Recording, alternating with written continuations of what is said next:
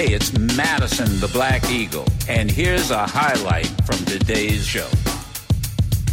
There will be activities starting this week that will go all the way to August 28th. There will be a movement on John Lewis Day that my colleagues will uh, talk about. This will be a summer of activism, a summer of getting back in the streets, a summer of saying to the Senate and the Congress, you may be going home, but it's going to be warmer politically than you think on the ground. And we want that to be made clear. It will culminate August 28th. That was a statement by uh, Al Sharpton, who you'll be able to talk to uh, later today here on Sirius XM Urban View on the Al Sharpton Show.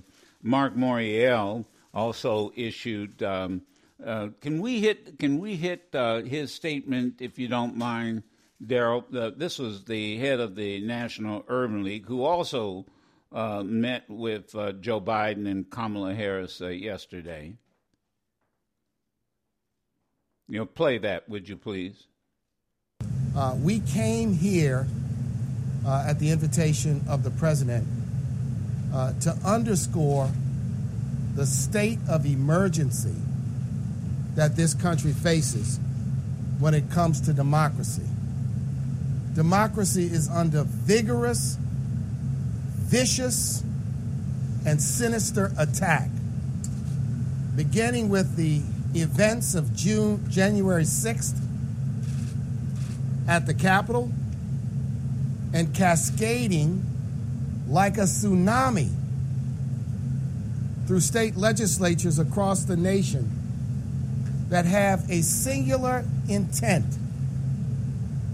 which is to suppress, deny, and thwart the votes of black people brown people, young people, people who are disabled, and many other Americans who live with great disadvantage in this country. And with me is my good friend Wade Henderson, interim president and CEO of the Leadership Conference on Civil and Human Rights. Um, anything, Wade, that you would add to those two statements that uh, came yesterday after the meeting uh, with President uh, Biden and Vice President Harris? Uh, well, first, good morning, Joe. Uh, it's a real pleasure being with you and uh, and your listeners. Delighted. let me say, I thought both Mark Morial and Reverend Sharpton did a terrific job in outlining the crisis facing our nation you know, American democracy is really in peril. And uh, this is a crisis unlike anything we have seen since the Jim Crow era. Uh, now, it's precipitated, of course, by the combined effect of four separate challenges that uh, we have faced as a nation, beginning, of course, with Trump's big lie uh, that he told in the aftermath of the November election that somehow the election was stolen. Uh, he had been preparing for that uh, with repeated statements to that effect over two years. Uh, it continued with the attempted coup d'etat on January 6th, where right wing Trumpistas attempted to overthrow a duly elected American government. It continued further with Republican controlled state legislatures in states like Georgia and Florida and Texas and now Arizona with the audit process that they have imposed to re-examine uh, the ballots of the election.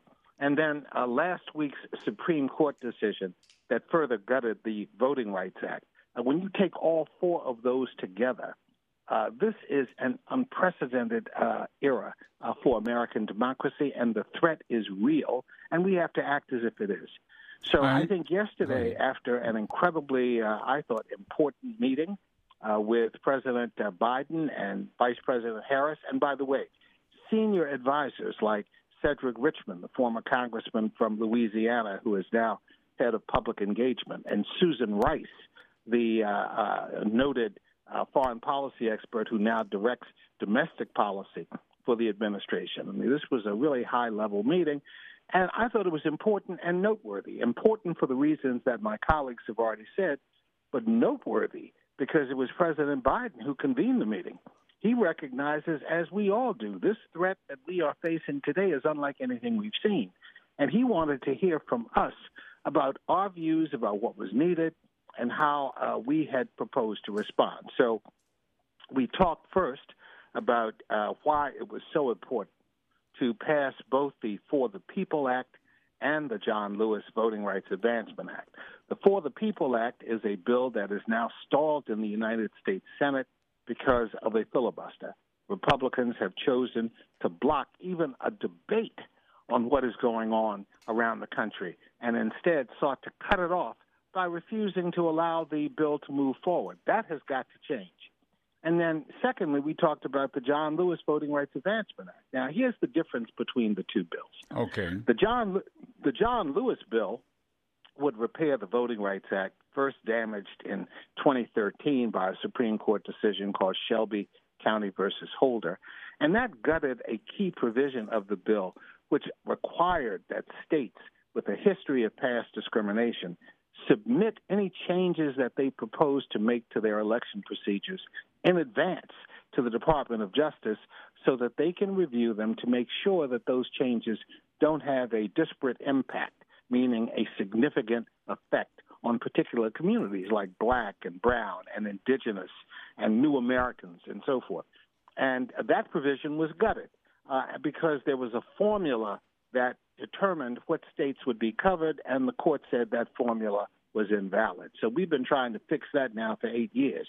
Then you turn around, and the Supreme Court got another key provision that allowed us to challenge state uh, actions case by case.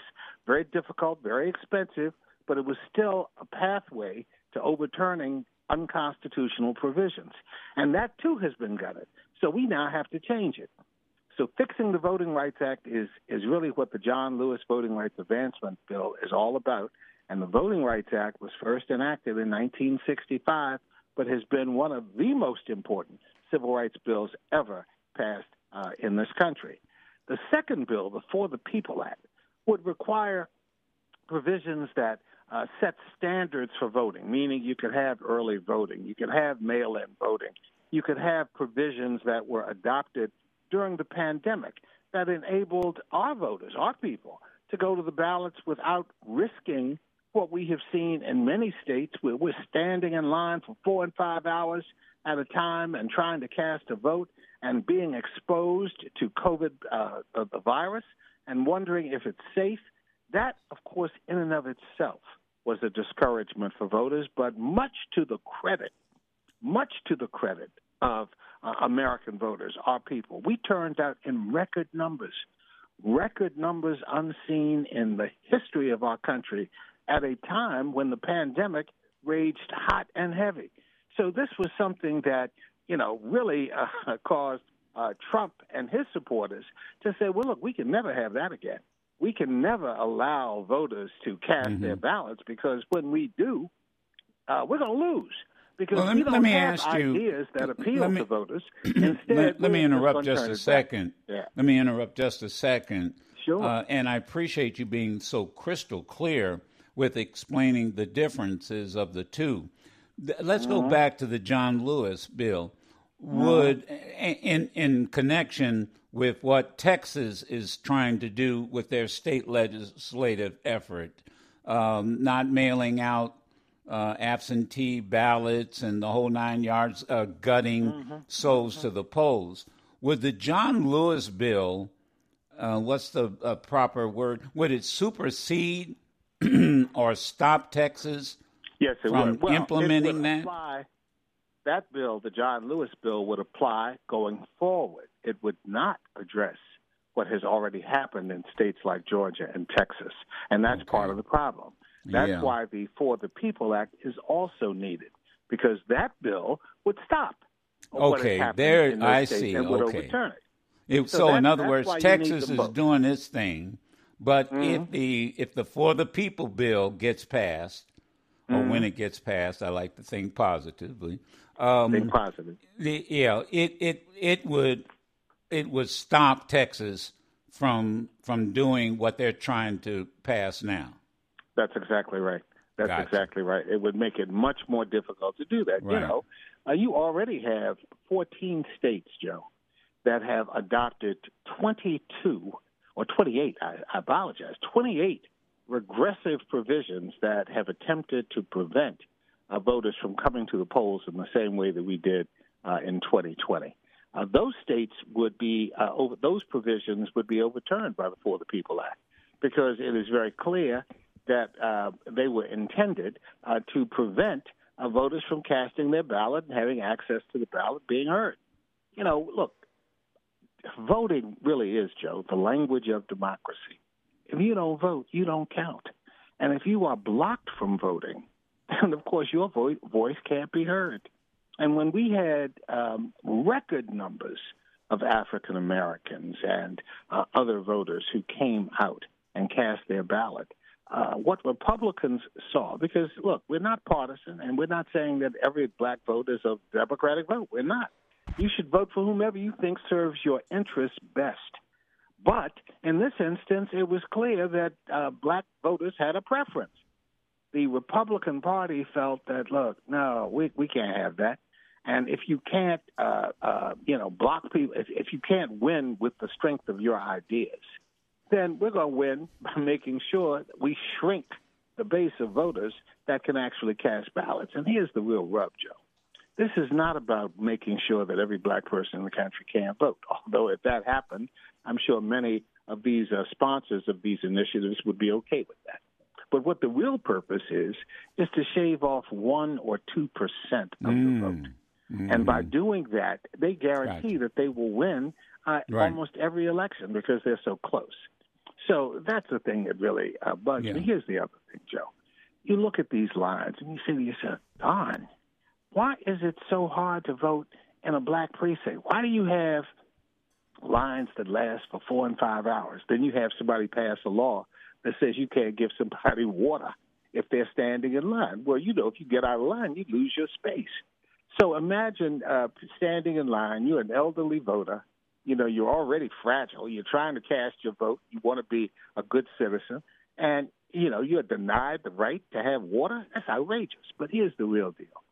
Starting in the, in the aftermath of the uh, the court decision back in 2013, the Shelby County decision, many states decided to close precincts because those precincts served communities that, as far as they're concerned, they didn't want to vote.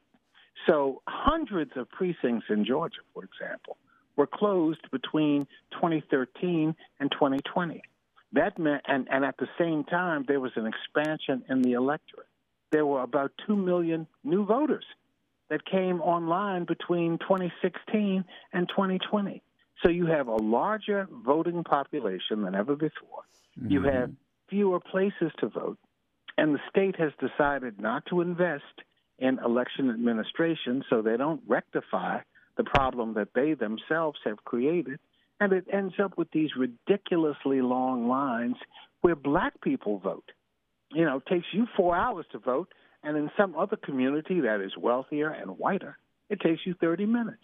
Well, you know, come on, man, that's outrageous. So, you know, this is really a, a, a fight – for the soul of America. Yeah. This is a fight that uh, I think every American has to wage. Now, we've decided, and I thought Reverend Sharpton said, look, the summer is going to generate street heat on this issue. This is democracy summer, Joe.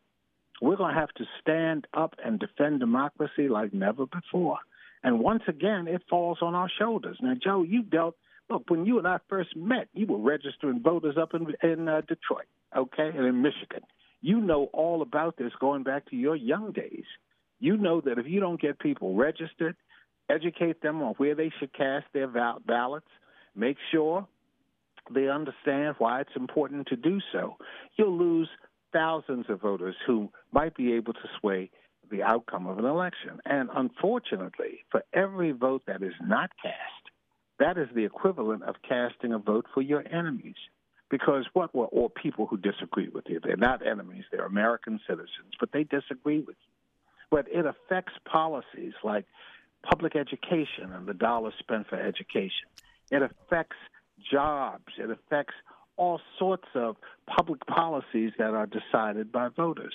And we've got to show the connection between why you vote and the benefits that you have from voting. If you don't do that, then people don't understand the importance of what we're talking about. Wade Henderson is um, is with us. Uh, Wade Henderson is the interim president and CEO of the Leadership Conference on Civil and and Human Rights. So let me let me ask Wade. Um, you brought up the public policy, and and and and and that's clear to this audience of of social activists, political activists. Um, what did you ask? What did the the group ask of President Biden? And and I should also point out, I, I believe uh, Vice President Harris announced that there would be twenty five million dollars uh, spent uh, allocated by the DNC uh, to address this issue. Uh, so there's two questions here. One is how is that 25 million going to be spent?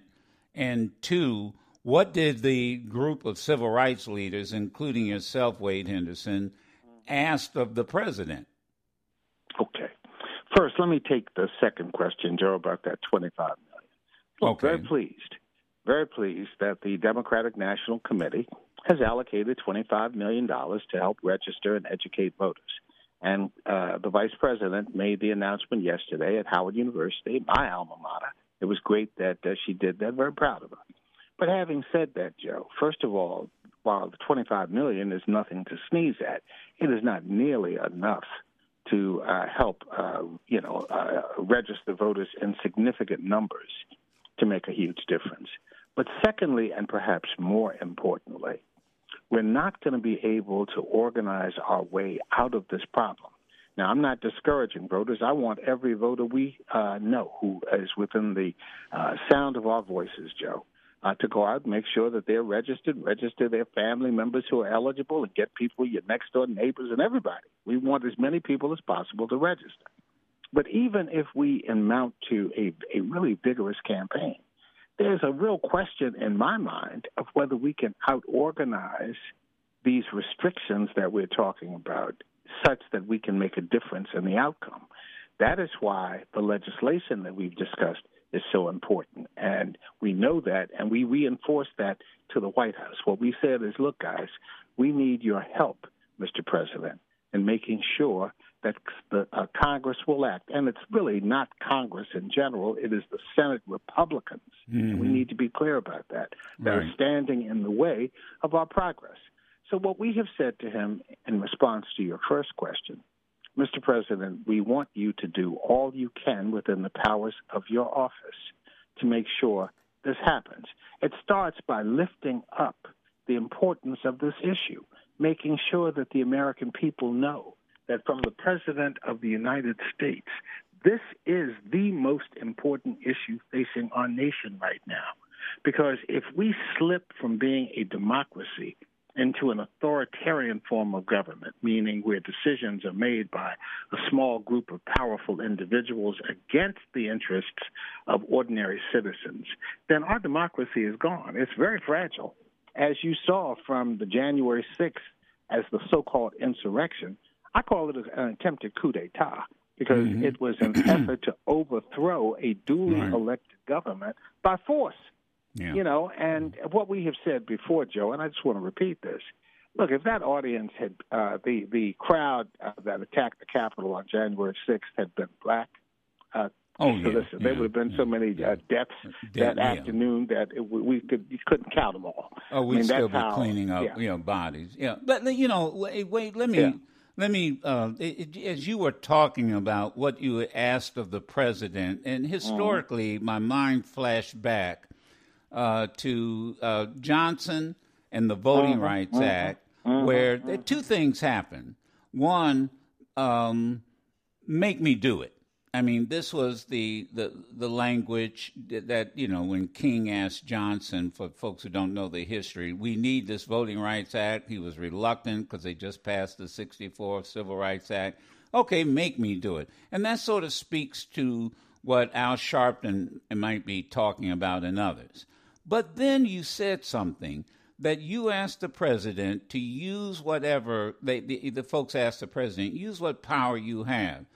Johnson had to deal with staunch, and you know this, I'm just saying this for the sake of the audience, staunch segregationists who they weren't about to vote for it.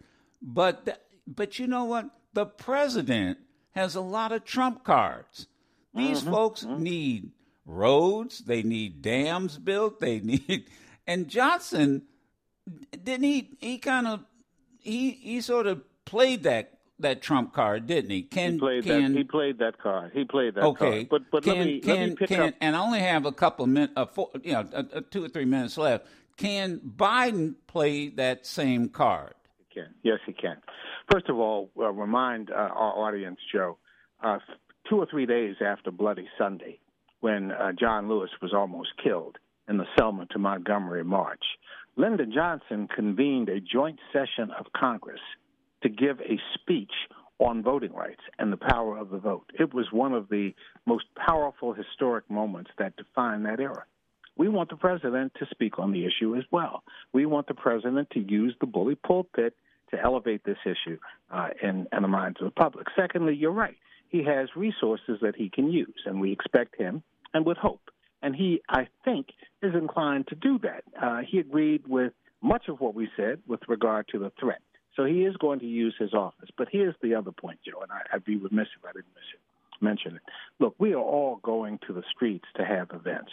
So next week, black women, led by um, Melanie Campbell of the National Coalition on Black Civic Participation and the Black Women's Agenda, and uh, Dr. Uh, Johnnetta uh, Cole, now president of the National Council of Negro Women, are organizing a week of action in Washington, virtual town halls, various activities on Capitol Hill. It's going to be big and in person.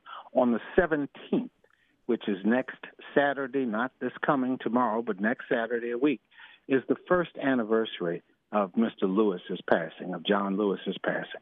We are organizing good trouble vigils around the country, about 40 or 50 cities. They're going to have vigils beginning at dusk to celebrate the life of Mr. Lewis and to recommit ourselves to the right to vote.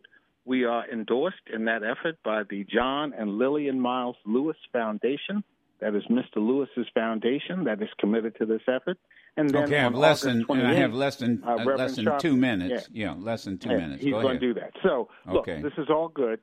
Uh, I'm glad you're doing it. Ask one last question before we jump, if you have. Well, no, I, I mean this information is is critical, and your in your explanation and what happened in that meeting is is just what this audience needs. And only thing I asked of you keep keep me posted, keep my audience posted on on this, and we we will call on our folks to participate uh, 110 percent. Wade Henderson, thank you. You, I mean, I, I, boy, did we get the right person to explain to us what happened yesterday? I, I so appreciate it. President, interim you, president, CEO of the Leadership Conference on Civil and Human Rights, and we'll talk again, Wade. Have a great weekend. Such a pleasure. Thank All you, right. Joe. You too. Take care, guys. Bye bye. My dad had two weapons. He could either run like the wind, or that razor sharp tongue of his could lay into you. Kids used to pick on me a lot. My dad is not home. You know I'm on relief. I haven't got him with me. So how can I get him with me? I laid home in bed one night and I figured it out. I started making jokes about me not having no daddy. How poor we were. And then I noticed that once you get a man laughing with you, it's hard for him to laugh at you. Well, that's just a not even a snapshot. I mean, that's just a morsel of what people saw um, July 4th. And let me welcome uh, Christian Gregory, one of the producers, and the director extraordinaire, Andre Gaines. Thank you both we finally got this interview together. I, I appreciate it, man. and and Andre, I know you're on the you know you're on the uh, West Coast, so I, I, don't know how early you rise every morning, but thank you for uh, getting up to, to to be with us.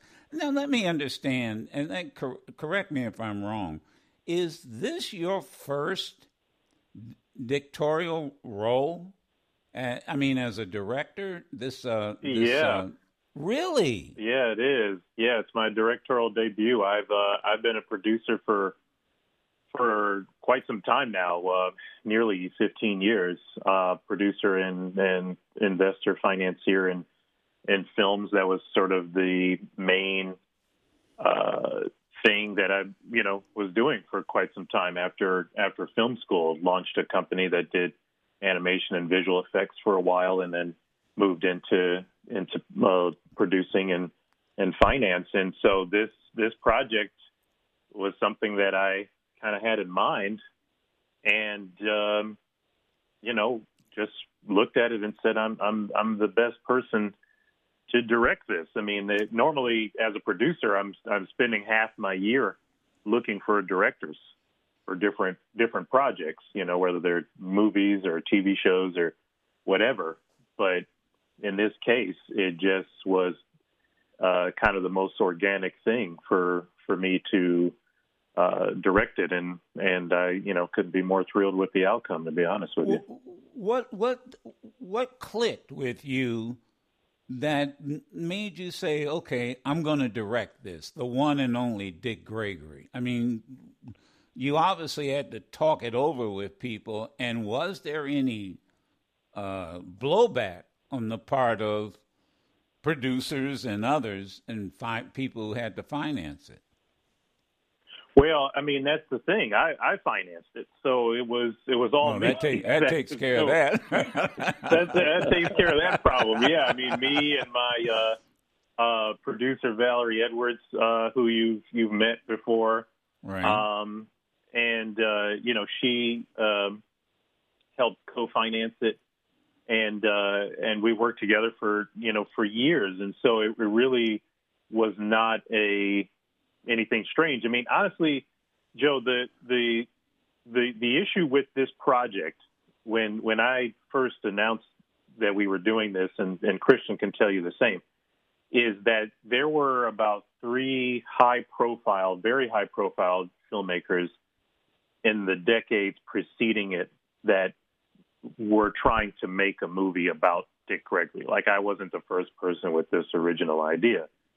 And they all reached out really in support once the project was announced and said, you know, we're not here to compete with you. We're not any of those types of things. We're actually here to support you. And the issue that they had of not being able to make this this film, other than just timing being a factor, was financing.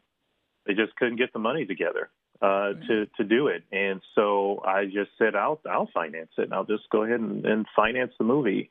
And that's what we did until Showtime bought it. And um, yeah, and isn't know. that quite is is Andre? Isn't that quite unusual? And uh, correct me if I'm wrong.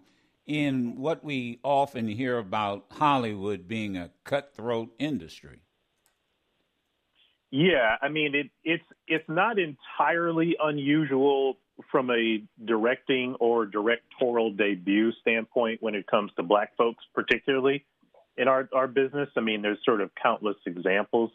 I think of of directors, Spike Lee, you know, Ava DuVernay, uh, uh, you know, even Lee Daniels to a certain degree. I mean, there's there's uh, countless examples. I think of black directors going and financing their their first project.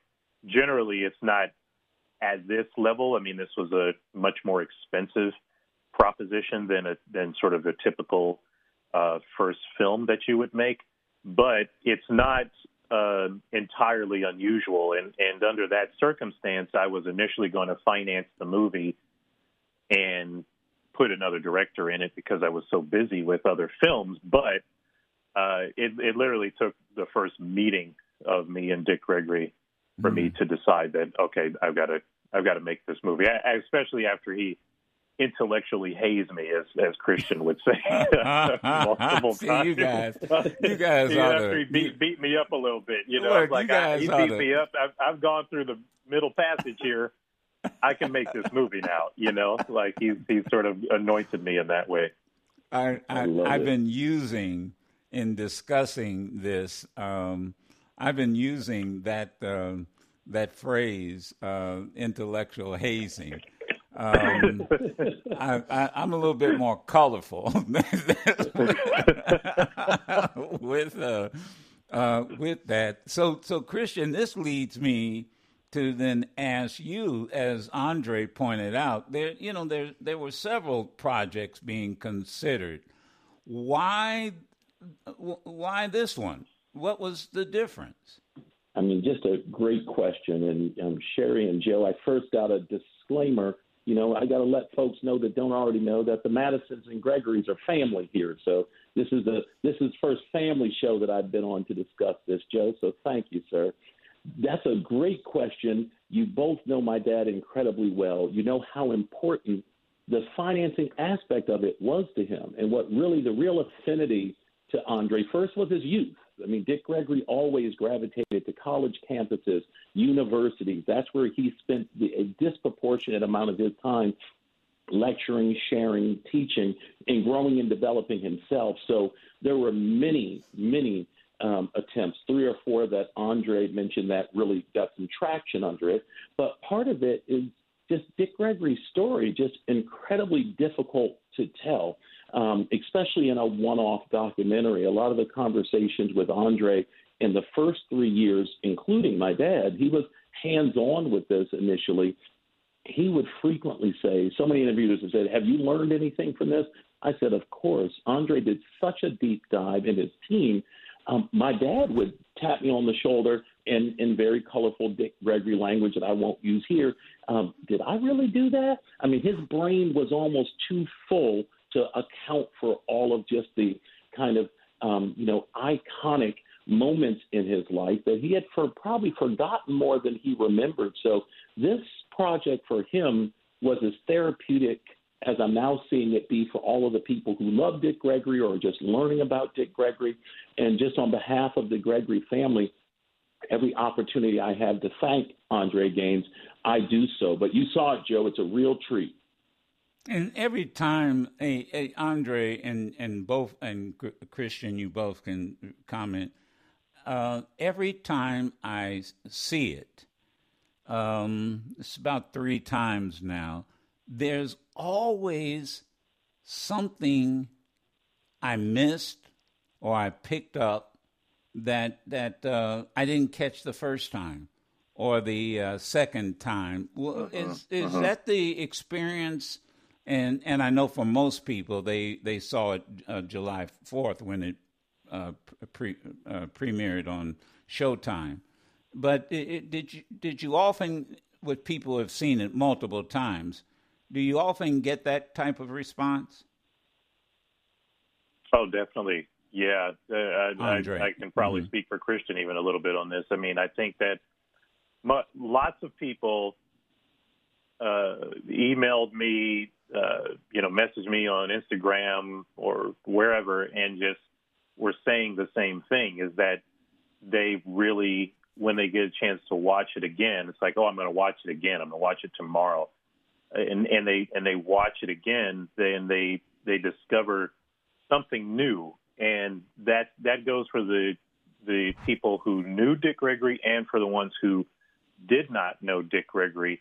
And what's also interesting to me, and this was something I think uh, you and I, Joe, talked about very early on, and I, I'd like to let your audience know that you were literally the first person outside of myself and and my team and, and Christian, the, the first observer to actually see any version of this film uh, in your living room. I, I remember it like it was yesterday to see a version of this movie, at the time was a very short, like seven to ten minute sequence that we ended up actually showing at the funeral of Dick Gregory um, when we came into into DC. And what was surprising to me is that the the sort of last thing I'll say about this was surprising to me is the amount of people who did know Dick Gregory were totally in his orbit, close relationships, friends that did not know all of this stuff about him.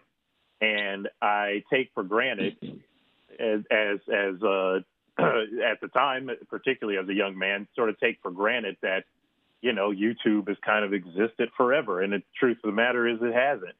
And so then you can't, if you're a part of Dick Gregory's life in the 80s, or you're part of his life in the 70s, or you're part of his life in the 90s, you may not, those, those things may not cross over with one another. And so the awareness of all of these different facets of his life are not totally uh, present or, or obvious to you. And so I, I always find that really fascinating when I hear people who knew him.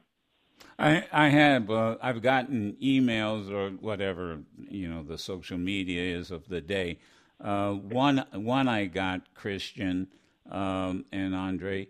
One was um, uh, I didn't know he did a movie, and and uh, there's there's a clip, but the the backstory is what I found fascinating. It, it wasn't just the the clip from the movie but who wants to speak to this, uh, Christian? You might, and and anybody jump in. Um, it helped to pay for his uh, health insurance. and that, so, uh, and I that's what I remember him, to, you know, in our living room talking about. He said, "Man, I did this movie, and I didn't realize that once you got into a movie and the and the union, you you got health insurance, and uh, who wants to comment it, on that? It, it's even it's even better than that. So naturally, at my parents' age, they have Medicare that everyone by law is required to have. Um, right. Self-paying for insurance is profoundly expensive at my parents' age, and my dad was a cancer survivor, so it just made sense for them to pay out of pocket for their health care. When Rob Schneider invited him to do the Hot Chick, and my dad, my dad's been a SAG member his entire life, but what activates your SAG coverage is a certain financial threshold worth of work annually. And Dick Gregory, by his own desires, hadn't done film um, or television for quite some time.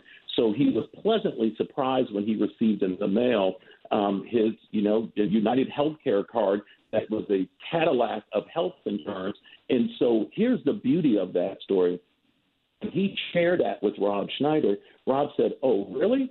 And Rob was being humble in the film. He went and hired my dad again immediately the next year to have him shoot a piece that he knew he was not going to use for the film, pay him wow. that minimum threshold. So he actually got two years of that Cadillac level insurance. So it wasn't like Dick and Lillian Graham just didn't have insurance. They didn't have a premium insurance. Right. So they right. had their primary, now they had a secondary. And it really did change when my mom had an injury. It profoundly changed the quality of care that she had access to. And of course, why would you know why would Rob Schneider know that? But my dad always being just such an open book and having so much gratitude, that was never his reason for doing it. And it just was so many of things, as Dick Gregory always says, the universe will provide. He meant that. And Dick Gregory mm-hmm. was digital in an analog world when the rest of us were deep in an analog world. He saw a different vision. Conversation with Dick Gregory always had a boomerang effect. 10 minutes later you felt different about it. An hour later, the next morning it hit you differently. This movie is no different. People have watched it. I had one person say they watched it eight times in a row with their family, and they saw something different every time. And quite honestly, I think Andre and his team, they were purposeful with that. There's a lot of little Easter eggs. There's a lot of nuggets that are in there with the colorization segment at the beginning. Every time, the human brain can only take so much.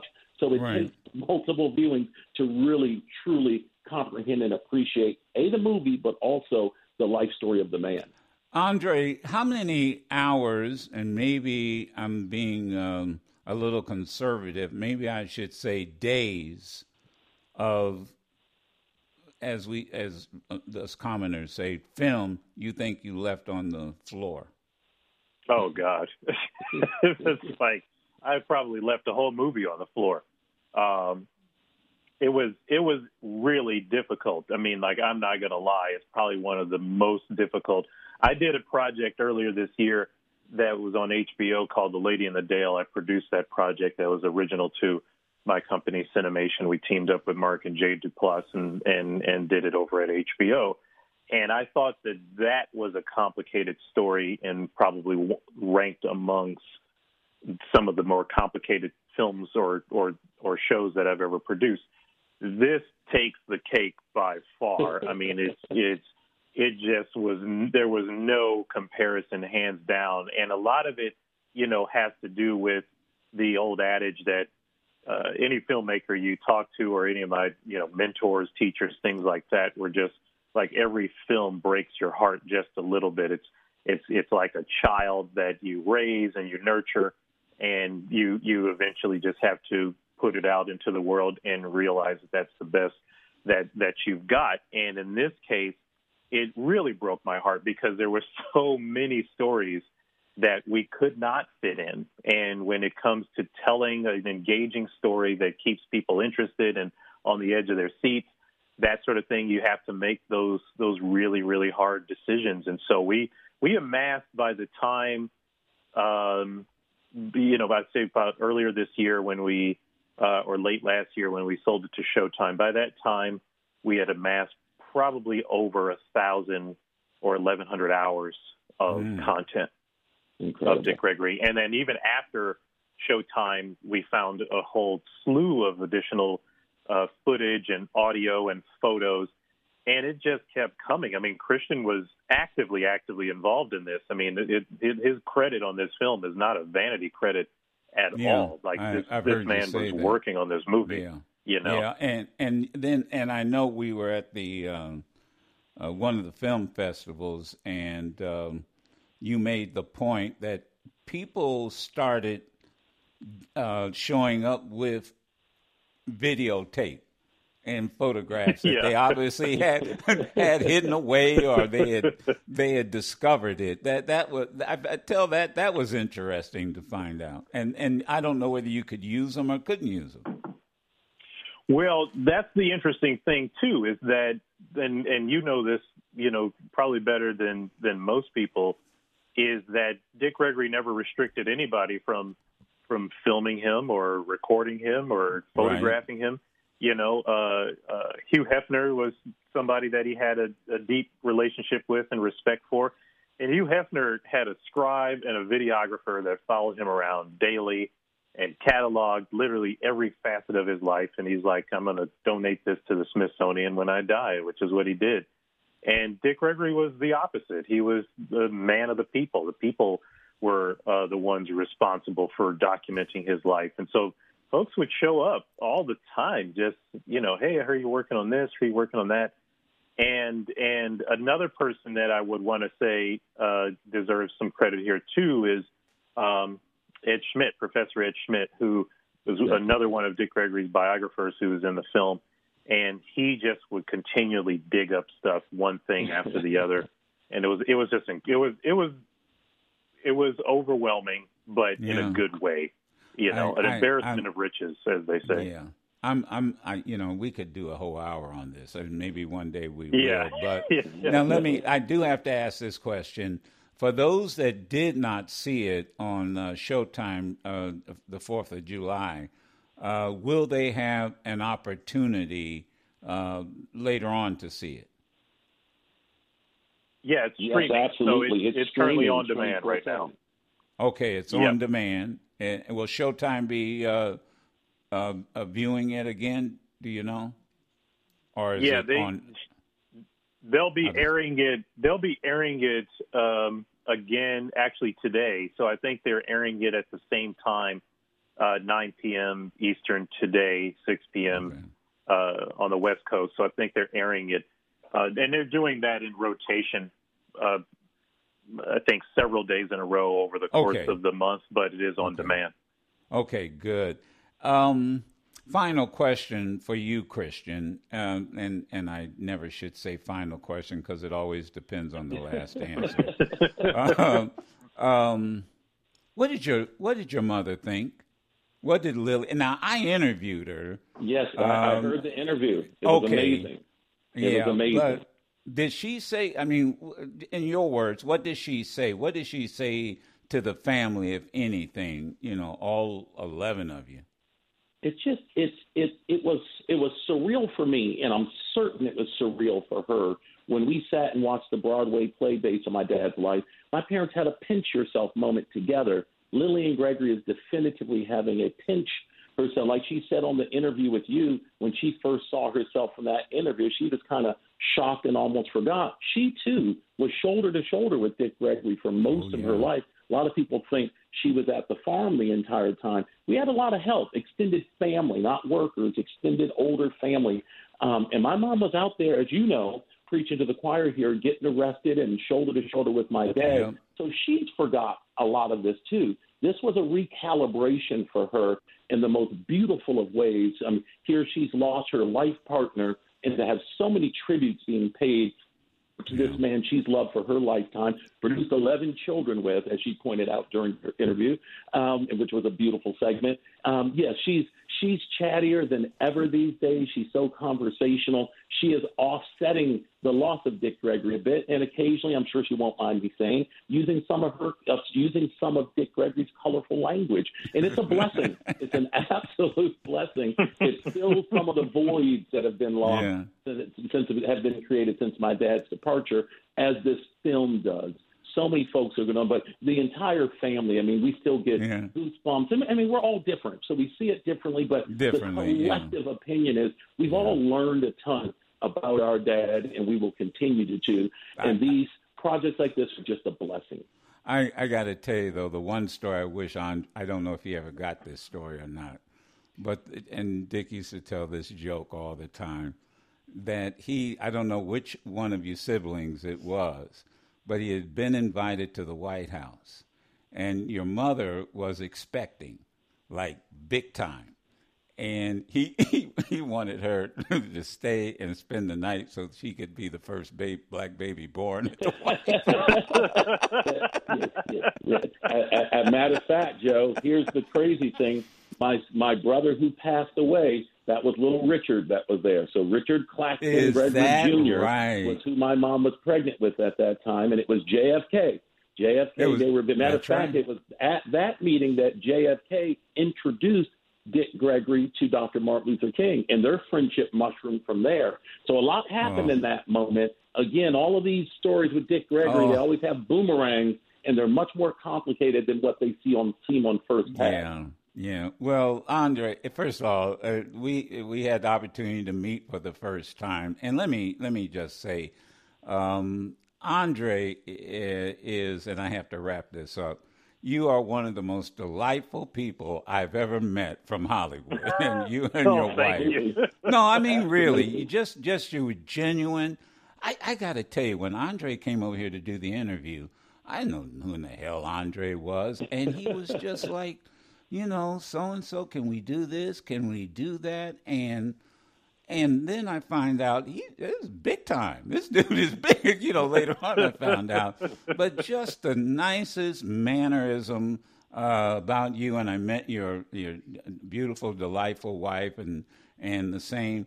And there's nothing I can say about Christian that I um, would that would not at all be enough uh, compared to how you dealt with your father's career, uh, sacrificing your own as a doctor, and uh, and particularly in, in, the latter years, and you know, being there with him. Um, hey guys, thank you so much. I wanted to do this. Well, thank, thank you. Yeah, the the the, uh, the, feeling is mutual, Joe, for sure. Uh, you've been a, a, a, major supporter of this project from the beginning a huge blessing. Like I said, you're literally the first person that saw any version of this project. is very different, Where you know, very different from what we showed you, what ended up becoming the final product. Yeah. But that's the creative process. It just little by little you start to develop things. And you and your wife and your your son, I remember meeting him at at the funeral. Just everybody's been such a huge, huge blessing on this project. I couldn't be more thrilled of the outcome, yeah. and it's, it's just been fantastic. So thank you, and, and God bless you. Yeah, and you guys uh, make sure that I'm going to push it for an Image Awards. It's got okay. to, it's got okay. to get an Image Award, you know, and I'll do my best. And anything else that's out there that award wise too. Uh, thank oh, you, sure. guys. Yeah. Okay, Joe, thank God you so much. Always a pleasure. Okay, we'll talk later. Thank you. Take good Thank care. you. God bless. You can listen to yours truly, Madison the Black Eagle, live every Monday through Friday on Sirius XM Urban View Channel 126 or anytime on the Sirius XM app.